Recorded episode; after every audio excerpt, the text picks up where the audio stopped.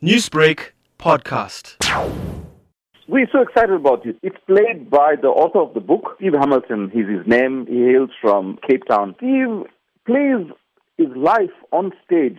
It takes us through a life of experimentation with drugs from an early age and how leads to addiction and the consequences of the addiction, the criminal activities, his drug dealing, his fights, the gangs, and he does this brilliantly on stage. It is quite fascinating experience. And the most important thing also is what happened when he got caught.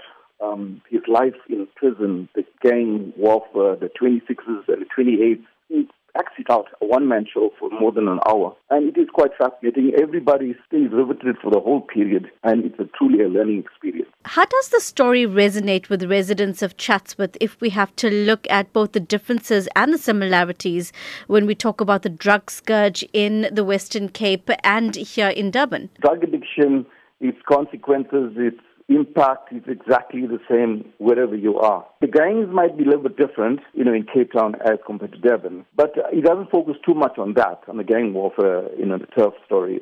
But we focus on the gang in the prison, and that we'll even have here in Westville as well. The impact on the community with drug taking, with sustaining the habit, with getting that money by stealing and so on, that happens in Chatsworth also, the Indian community and every community. That's the only way they sustain the habit.